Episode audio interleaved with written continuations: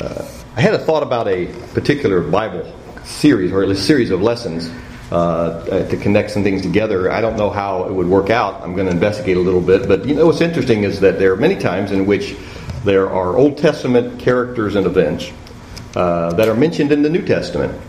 And of course, we get kind of used to that, the idea that the, the, the Old Testament and the New Testament are connected together, and that m- much of the audience of the gospel in the first century were those who, uh, of Jewish descent and coming out of Judaism, were well aware of uh, many of those particular events. But one thing I think is interesting, that might be interesting about looking at that perspective, is not only to notice how many times that happens, that you have an inspired New Testament writer that goes back and uh, and draws out an event and uses the event, or uses more particularly, as I'm thinking, the idea of a character from the Old Testament as an object lesson, and says, remember this person? Uh, this is what this person's life means, or at least this is a lesson from this person's life. Um, and I think there, that that would probably maybe be a, a, an interesting uh, series to pursue, or connection to pursue, uh, because there are several of those. Uh, and the the idea, I think, to maybe that would be interesting to look at is to notice how, of all the things that are maybe present, or that we can know, or that we might seem to know about that particular character in the original context of the Old Testament, how is it that the New Testament writers use that particular person? Uh, lot, like Lot's wife, and the aspect of uh, Noah and Abraham and different individuals that are brought out. One place I think that's central to go would be, of course, Hebrews chapter eleven, and we even studied Hebrews eleven as a uh, as a theme through one year, and talked about all those evidences of faith. Uh, but sometimes uh, people uh, are known somewhat slightly, in that we don't know a lot of background from them, even from the text of the Old Testament, but they are mentioned in the New Testament, and sometimes for a very specific reason. And there's a lesson for us, I think, in that regard. Uh, what do you think about Esau? When I bring him up, uh, what's your perception of Esau? Uh, you, of course, Esau is the older brother of Jacob, the son of Isaac in the Old Testament, and is certainly his story in the book of Genesis, where he's mentioned in the story of the patriarchs, is a prominent story. But what's interesting is that we, uh, one thing's interesting in this is that we really don't see Esau, and don't maybe recognize him in the text much more than the times in which he's connected with his brother, Jacob. And Jacob becomes the prominent one. So it's either Jacob and Esau, or it's Jacob, and we don't spend a lot of time talking about, maybe thinking about Esau. Yet he is mentioned in the New Testament, and it becomes an object lesson of that. It's easy to compare sibling, isn't it? Uh, you think about the contrast between Jacob and Esau in the Old Testament, and we recognize that, that what, that's what's brought out many times in the text is, in the very beginning, when we're first introduced to them as boys in the same home, it's Esau's this kind of guy, Jacob's this kind of guy. They're two different people. And I wonder sometimes, you know, when I, when I went to college, uh, uh, you, you sort of get an identity sometimes when you go away from home. When I went to college, and I, I wasn't there very long before I was married, I had an identity. And it wasn't Dave, or even Davey, that my, my my family would call me. And there was none of the Smitties. I was known as Mike Schmidt's brother. And that was my identity as I walked around campus. Oh, I know you. You're Mike Schmidt's little brother. Uh, I was known by my brother. And I don't I don't resent that. There's sometimes I scratch my head about it, because Mike and I are very much different in a lot of ways. But Mike was the one who was well known, and I was the one that wasn't well known, so everybody just said, that's Mike Schmidt's brother. That's who Esau was. He was Jacob's older brother. And the idea that he was the older brother, again, is perplexing from the standpoint of who we remember the most about. And of course, we know why that's true. It's because it's through Jacob that God would fulfill the redemptive promise. It's Jacob that the one that takes the prominent position. Um, and it's his children then that continue on in the story, uh, and not Esau's children. But he typifies, in many regards, I'm going to talk a little bit about him tonight. Esau typifies, I think, uh, several different things about the, the uh, person's relationship to God and relationship to others. I believe he typifies someone who is given, given great advantage and opportunity uh, spiritually and even physically in his relationship to God and his family. But because he makes the wrong choices, he robs himself of the blessings that God could bestow upon him. He sabotages that. And there are folks that do that in their life. They're set up for good things, and they come along and they blow themselves up in terms of what's going to come up, uh, happen in their life. Uh, he could, he never becomes what he could have become, and that's maybe one epitaph we could think about in terms of Esau. He's mentioned the firstborn son of Isaac and Rebekah, and he was especially loved by his father. It says in verse twenty-seven, so the boys grew, and Esau was a skillful hunter, a man of the field, but Jacob was a mild man, dwelling in tents. And Isaac loved Esau because he ate of his game, but Rebekah loved Jacob. And so there's the distinction between the two boys. Not only are they different in terms of their character and their physical appearance, but they're also different in terms of the favoritism of their parents. That one is loved by one, and the other one's loved uh, the other one's loved by the other. And that sets the stage for the whole, as we understand, the whole intriguing story of Jacob and Esau and their relationship one with another. Uh, what happens that separates these two boys is, is, goes beyond just the aspect of Jacob's deceit and Esau's gullibility. Um, I believe, no doubt, it's rooted in the aspect that their parents played favorites with them, and the aspect that they did, they were able to recognize that. But Esau, in the end, was a man who we're able to see a good side of. If we fast forward to the time when Jacob's been away for a while and he's coming back, and Jacob is so afraid that Esau's going to kill him like he intended to years before, that at the end of Genesis there's this great reunion, the end of that story, when Esau, uh, against all odds, is willing to forgive his brother, and they come back together. So we see a good side of Esau, much like we do with Jacob's brothers, uh, in the aspect that it ends as being a story of forgiveness. And so he has this good side about him. He was able to show kindness to his brother, and they were even able to get along and live together. But there are a couple of events that define Esau's life, in the sense that I say this because they are the things that the New Testament writers remember about Esau and that are brought out as spiritual lessons. Esau was one who was taken advantage of by his brother. He was an individual who did not get what he necessarily had the opportunity to have in life because he was manipulated by his brother Jacob. And this is especially seen in the events of Genesis chapter twenty-seven. Near the end of Isaac's life, we remember that Jacob masqueraded as his brother Esau. He literally stole his father's blessing from his brother, pretending to be Jacob when he was not. And after Jacob realized that, uh, that when after, after um, uh, Isaac realized that Jacob had fooled him, uh, that there was this uh, very great lamenting on Esau's part. But in Genesis chapter twenty-seven, Isaac says, your brother came with deceit and has taken away your blessing. And Esau said, is he not rightly named Jacob? For he supplanted me these two times. He took away my birthright, and now look, he has taken away my blessing. And so there is, in that occasion, obviously, focus put on Jacob as being the bad guy, so to speak. His name even presents it to, to Esau as he thinks about it. He's named right. He supplanted me. He took advantage of me and, and stole away my blessing. But before this takes place, there is another event. It is, in, in, in some senses, more remote, in the sense that it doesn't take place in a time in which the whole family is involved. It's just Jacob and Esau, the two brothers. In Genesis chapter twenty-five, when Jacob comes along and simply makes a deal with his brother Esau. And it's in this transaction where he takes, he, he buys away the birthright of Esau, that we're able to see Esau's culpability in his own problems. And that's an important thing to recognize when we look at characters. It's not only to see what they did right and wrong, but do they were they able to recognize, and can we recognize what made them the way that they were and why they're responsible for what they have done? Certainly that's something we need to try to think about teaching our children as they grow older. But Esau made his own choices.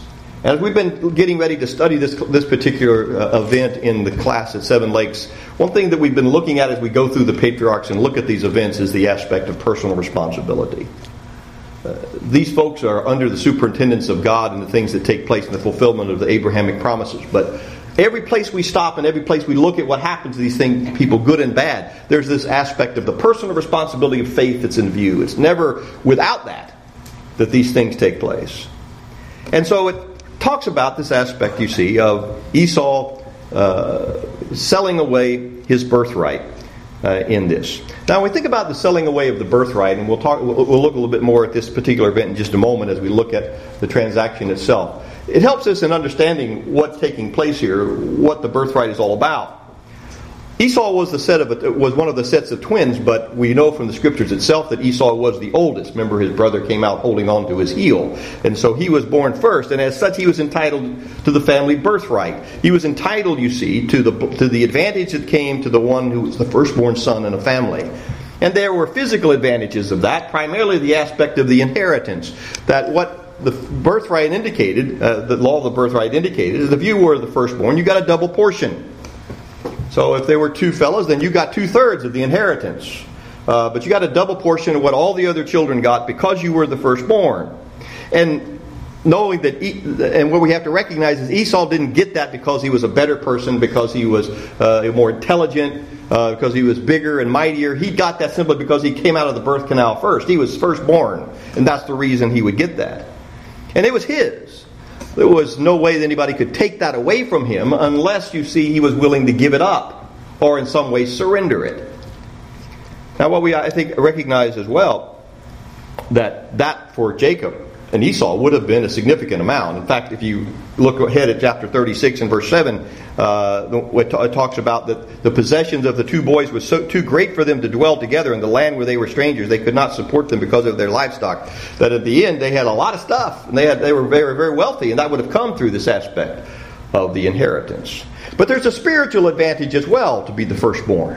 And that advantage had to do with the aspect of uh, the place of the, of the authority in the family as the one who would be understood to be the patriarch, and in, in essence, in terms of that particular age, the priest of the house. That it would flow from the father to the firstborn son. And the son had then had the ability to uh, invoke the blessings upon his own children that would come after, as Abraham did for Isaac, and Isaac would do for, uh, for Jacob and Esau, particularly Jacob in this case. And it went back to Abraham from the standpoint of the spiritual advantage of the one who would lead the, the, the family of Abraham in the generations that would follow. So it was through Esau, by right, that the promises of Abraham were to come. Certainly they would flow naturally that way. So there were things at stake here when Esau comes stumbling in from the field, uh, all weary and tired, and decides that he will sell his birthright. This wasn't an insignificant event. And when we think about what takes place here, and let's read it together, we recognize maybe that Jacob as well understood the importance of this. But in Genesis chapter twenty-five, beginning in verse twenty-nine, it says, "Now Jacob cooked a stew, and Esau came in from the field, and as, as he was weary, and Jacob said to Esau, or Esau said to Jacob, 'Please feed me with that same red stew, for I am weary.' Therefore his name was called Edom. But Jacob said, 'Sell me your birthright as of this day.' And Esau said, 'Look, I am about to die, so what is this birthright to me?' Then Jacob said, 'Swear to me as of this day.' So he swore to him, and he sold his birthright to Jacob. And Jacob gave Esau bread and stew of lentils, and he ate and drank, arose and went away. Thus Esau despised his birthright."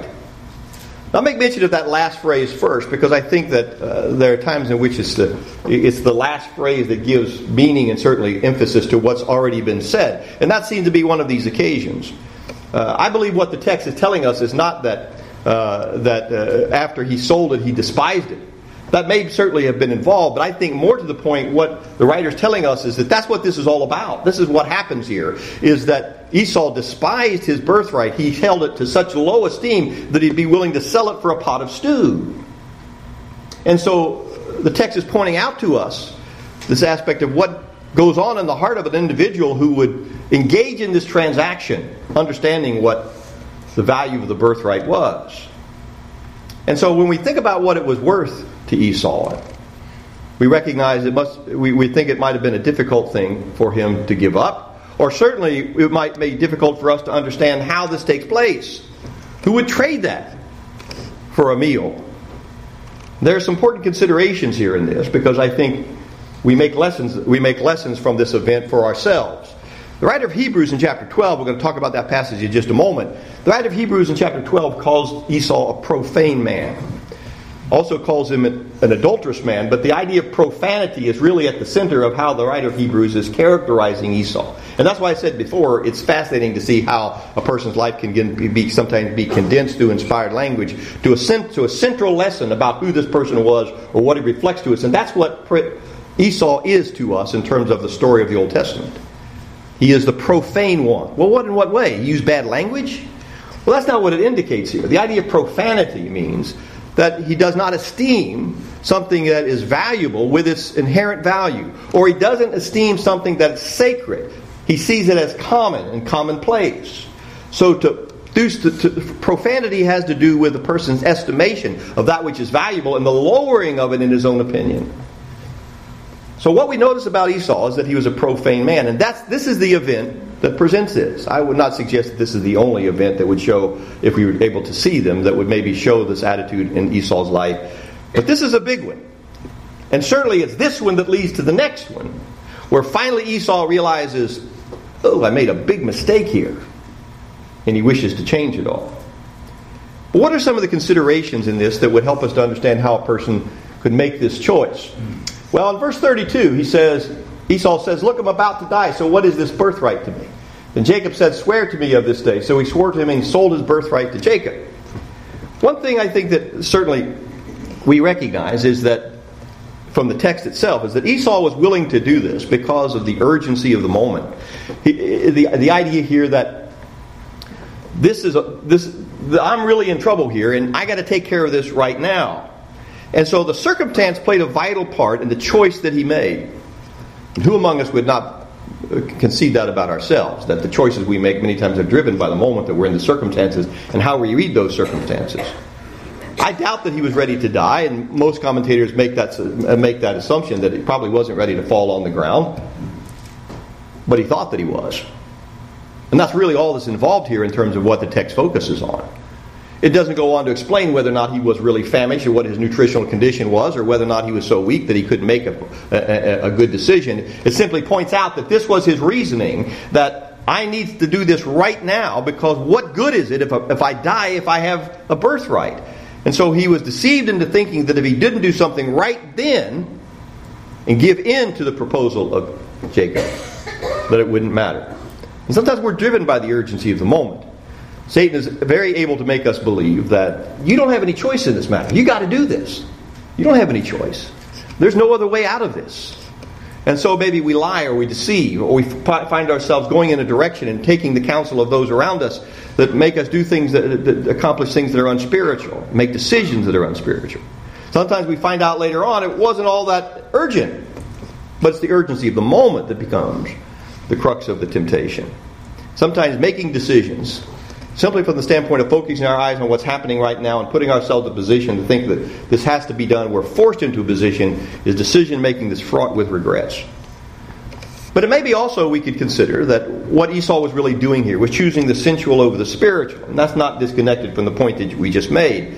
He was judging everything by how he felt, because he was guided only by the physical. And that's why the writer of Hebrews, I believe, would use the term profane. Hebrews chapter twelve, verse sixteen. Lest there be any fornicator or profane person like Esau, who for one morsel of food sold his birthright.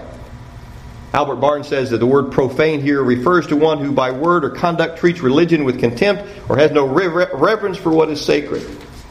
Now the birthright was sacred. Certainly it was sacred simply from the standpoint that it was so valuable in the presentation of the inheritance. And Esau, at least at this point, was willing to say, it's worth giving up. Now, did he consider that before this? Maybe so.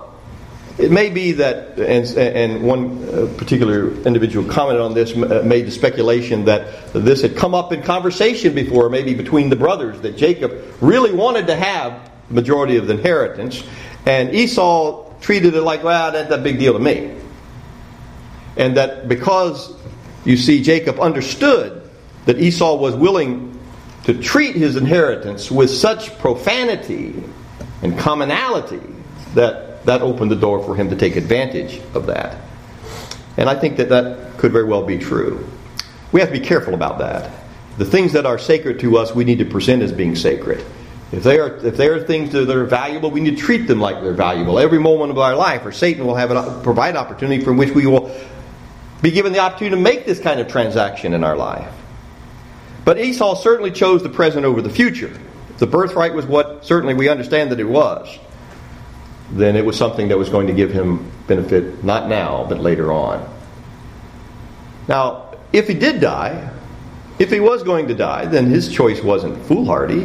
What good is a birthright if you die? You see, there's some there's some reasoning that makes sense in all of that, and we should recognize that as well, that when Satan comes along to try to choose, get us to choose between that which uh, is urgent for the moment and seems important over those things that are spiritual, particularly when it has to do with the sensual and the, and the spiritual, or that which is now and that which is later on, there's some reasoning in all of that that makes sense. Well, if I don't do this now, then what's going to happen? But the Christian is always pres- presented this aspect of another alternative.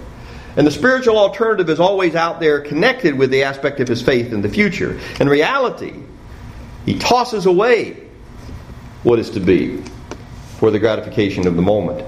And that so typifies, I think, the generation that we're in. Uh, that so many times in which individuals are willing to get rid of whatever's unpleasant for the moment. Jettison out, get rid of it, because it makes me feel bad. Uh, and we we give up a lot of, I think, uh, real spiritual benefits sometimes when we, that's the approach that we take.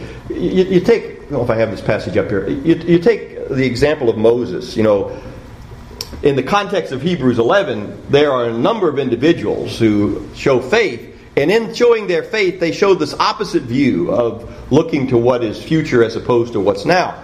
Mo, by faith, when Moses became of age, refused to be called the son of Pharaoh's daughter, choosing rather to suffer affliction with the people of God, rather than enjoy the passing pleasures of sin, esteeming the reproach of Christ greater riches than the treasures of Egypt, for he looked to the reward. Now, what's the writer telling us? That Moses made this very difficult choice to give up the riches of being in Pharaoh's household because he was looking ahead. He wasn't just looking at what was happening right then and what that choice would cost him. So he forsook Egypt, not fearing the wrath of the king. Uh, and so the aspect here of Moses being an example of just the opposite of this profanity.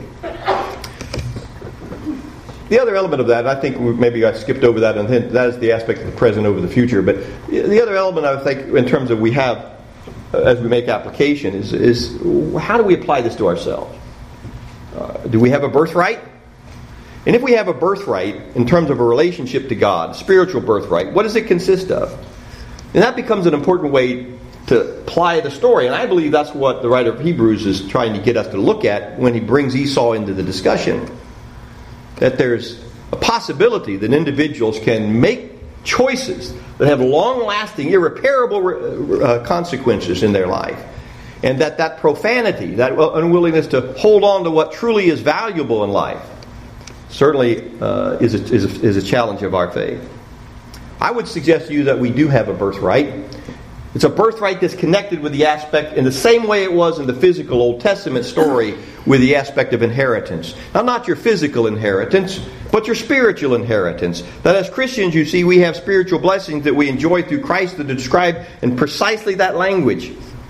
Galatians chapter three, verse twenty-nine, the Apostle Paul says, "And if you are Christ, then you are Abraham's seed and heirs according to the promise." Now, you can't read that verse without recognizing that he's making reference to this very Old Test- same Old Testament circumstance that existed with Jacob and Esau. One individual, you see, would have the birthright that would connect him with the promises to Abraham. He would be the one, you see, he would be in control of the inheritance. And so it is when the writer, when Paul in Galatians talks about us, he's making that connection of the spiritual blessings that come through the seed of Abraham being ours as a way of inheriting those blessings. In Romans chapter eight, the Apostle Paul says, "The Spirit himself bears witness with our spirit that we are children of God. And if children, then heirs, and heirs of God, and joint heirs with Christ. If indeed we suffer with him, that we may also be glorified together with him." Now those are comforting passages, and when we read them in the context of Romans eight or Galatians chapter three or other places, what the writer is presenting to us is that we have a great treasure.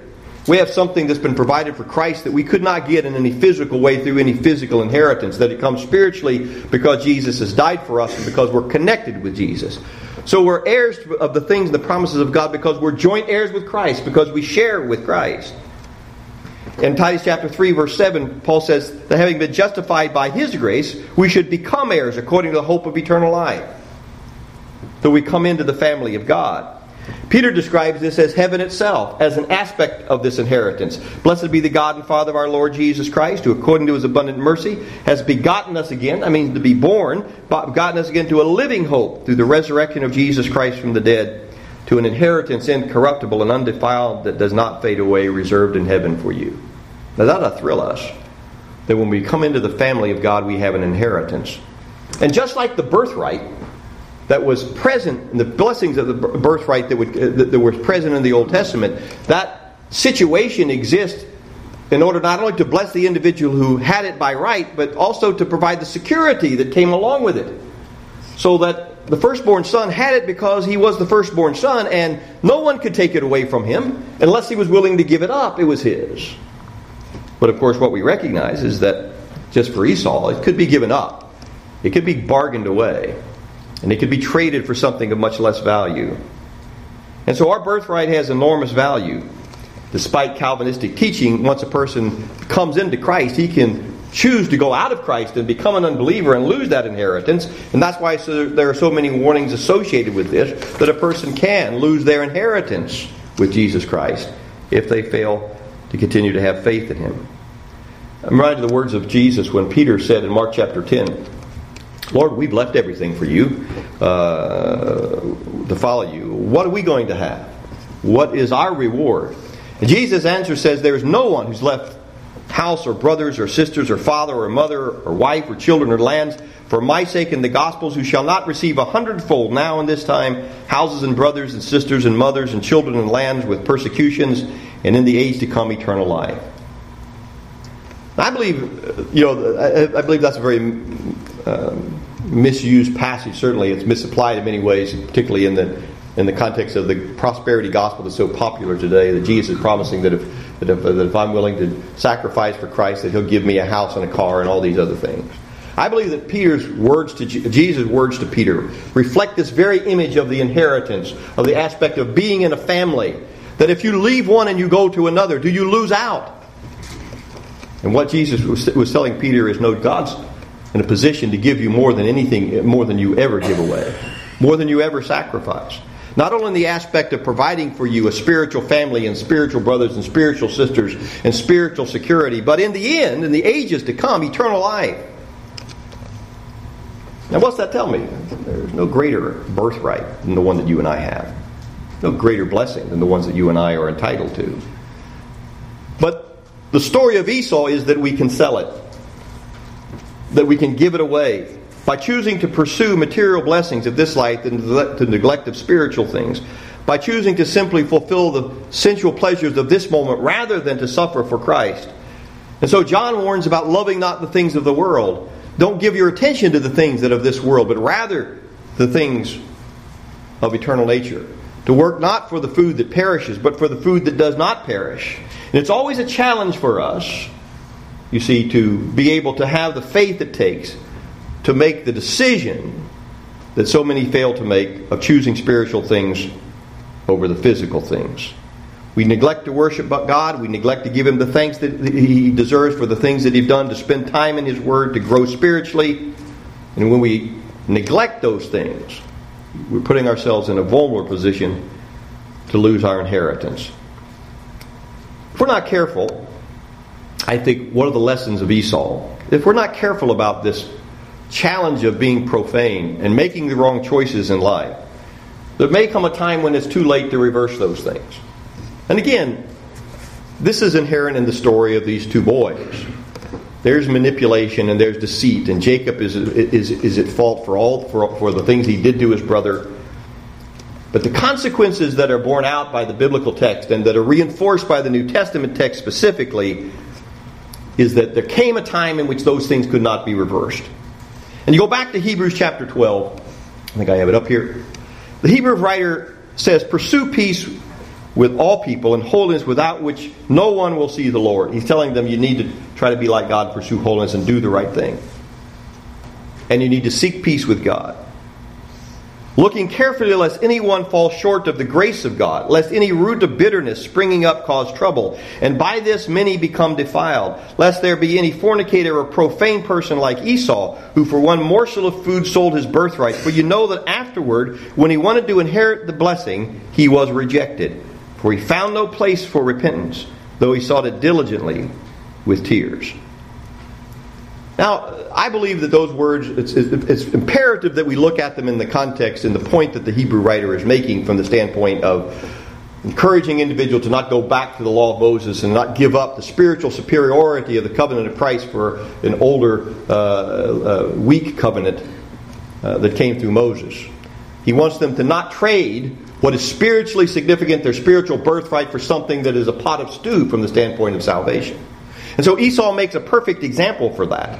But I think he also makes a point in the context of this about the idea of bitterness springing up and the idea that others might very well be influenced by the choices that I make, and then there is no going back to undo what has been done.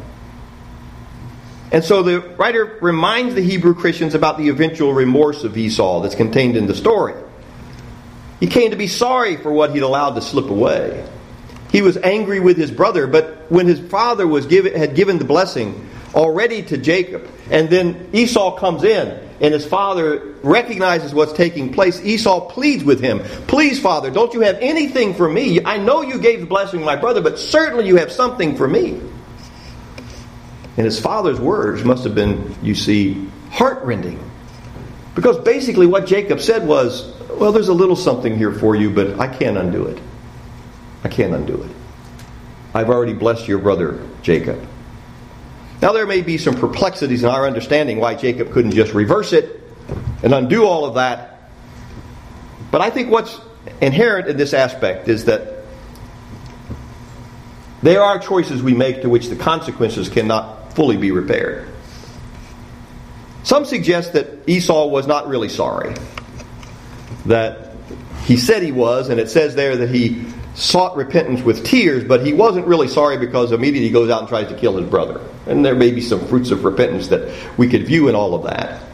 I find it difficult that the Hebrew writer would emphasize the aspect that he sought it with tears, that he was certainly emotionally desirous to, um, to change the thing, if he wasn't making a point about the aspect that it doesn't make any difference about his emotional response of regret. It could not be undone.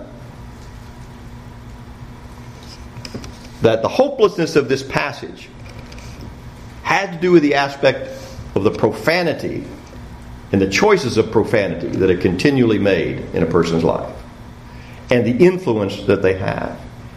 You notice that the Hebrew writer says he calls him a fornicator and a profane person, but in the passage before that he says to the Hebrew Christians, "Look carefully lest anyone fall short of the grace of God, lest any root of bitterness springing up causes trouble, and by this many become defiled."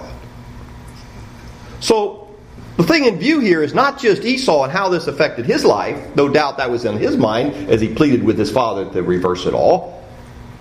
But the Hebrew writer is making the point that when we make those choices of choosing what is profane and putting the physical things over the spiritual things, we not only impact ourselves, but we impact others. And once we make those choices over and over again, we can't go back and undo them. You think any parents have ever felt that? As they neglected the spiritual things of life when their children were young, and they went off to the ball games, they went off this way and didn't teach their children the importance of assembling and taking and taking their children to Bible study and studying the Bible at home with their children, and then they get to the point where they can make their own choices and they choose something else besides God. And oh, if we could go back, and we plead with tears to go back and make that. But no, that's the that's the implications of the profane choices that are made, is that there are consequences that can't be undone. Doesn't mean you can't be forgiven, but there are consequences that can't be undone. And so it was that the birthright and the blessing that has slipped away from Esau represent in the text this very thing. Now, if we're talking about salvation, and maybe we should make this point to be clear, if we're talking about salvation, we're certainly not concluding that Esau could not have found a place for forgiveness if he had repented. And I don't believe that that's what the Hebrew writer is pointing to. Salvation is not under discussion, and even the aspect of this whole context, the idea of the relationship with Jacob and Esau, the discussion is not about Esau being lost and Jacob being saved. It's about the election of God and the choices God made as to which one the promise would come through, and that's the way these things went. And when they went that way, coupled with the personal responsibility for Esau to make the spiritual choices that he made, could not be undone. I read an interesting comment about this real quickly that I thought made, that, that, in terms of trying to dis- reconcile this aspect that came to the point where Esau could not find any repentance. And some of the translations say in his father, could not find any place for repentance in his father. That in reconciling that, one person made the comment that maybe what's under discussion here is that because Esau was not profane one time, but he was secular and profane over and over and over again, and he despised the things that had to do with the spiritual promise, that after a while his father came to recognize this boy's not fit to be the one to carry the seed. And therefore, when he came back and said, "Undo this," his father said, "No, I won't undo it. But this is right in terms of who it is that's going to get the birthright." Now, the text doesn't say that, doesn't point that out specifically, but I know this, That we qualify ourselves for the blessings of God by the spiritual choices that we make. We disqualify ourselves for the blessings of God when we make the profane choices and choose what is physical. And that's what Jesus said in Matthew chapter six. You pray to God because you want Him to bless Him, but if you pray to God to be seen of others, you got your reward. You pray in secret, and you keep it to yourself, and it's between you and God, and you do it the way God wants you to do it with true heartfelt devotion to Him, then He'll reward you openly. But if you do it for a profane, secular reason, if you focus on what you want for the moment and that becomes the motivation, then you got what you got. And that's your reward. The wise man said, buy the truth and do not sell it. You know what it's worth to be a child of God and to have the truth? Do we know the value of what we have from the God who loved us and has brought us to this point in our spiritual life? Don't abandon that. Don't allow anything get in the way of ultimately receiving the blessing, the inheritance that comes from that. If you're not a Christian, if you're not in Christ, you have no spiritual birthright. You have to be in Christ. Everything that we have of an inheritance nature that comes to us, that ultimately that will provide for us a home in heaven, comes because what Jesus has done in our relationship to Him, our connection with Him. So if you would have the inheritance you desire, this valuable prize that should never be abandoned, then you must be connected with your Savior. Will you die as He died? Will you die to sin? Will you be buried as He was buried in baptism? Will you join Him in the resurrection to a new life by coming up out of the waters of baptism free from your sin? Maybe we can help you. Let's stand and sing.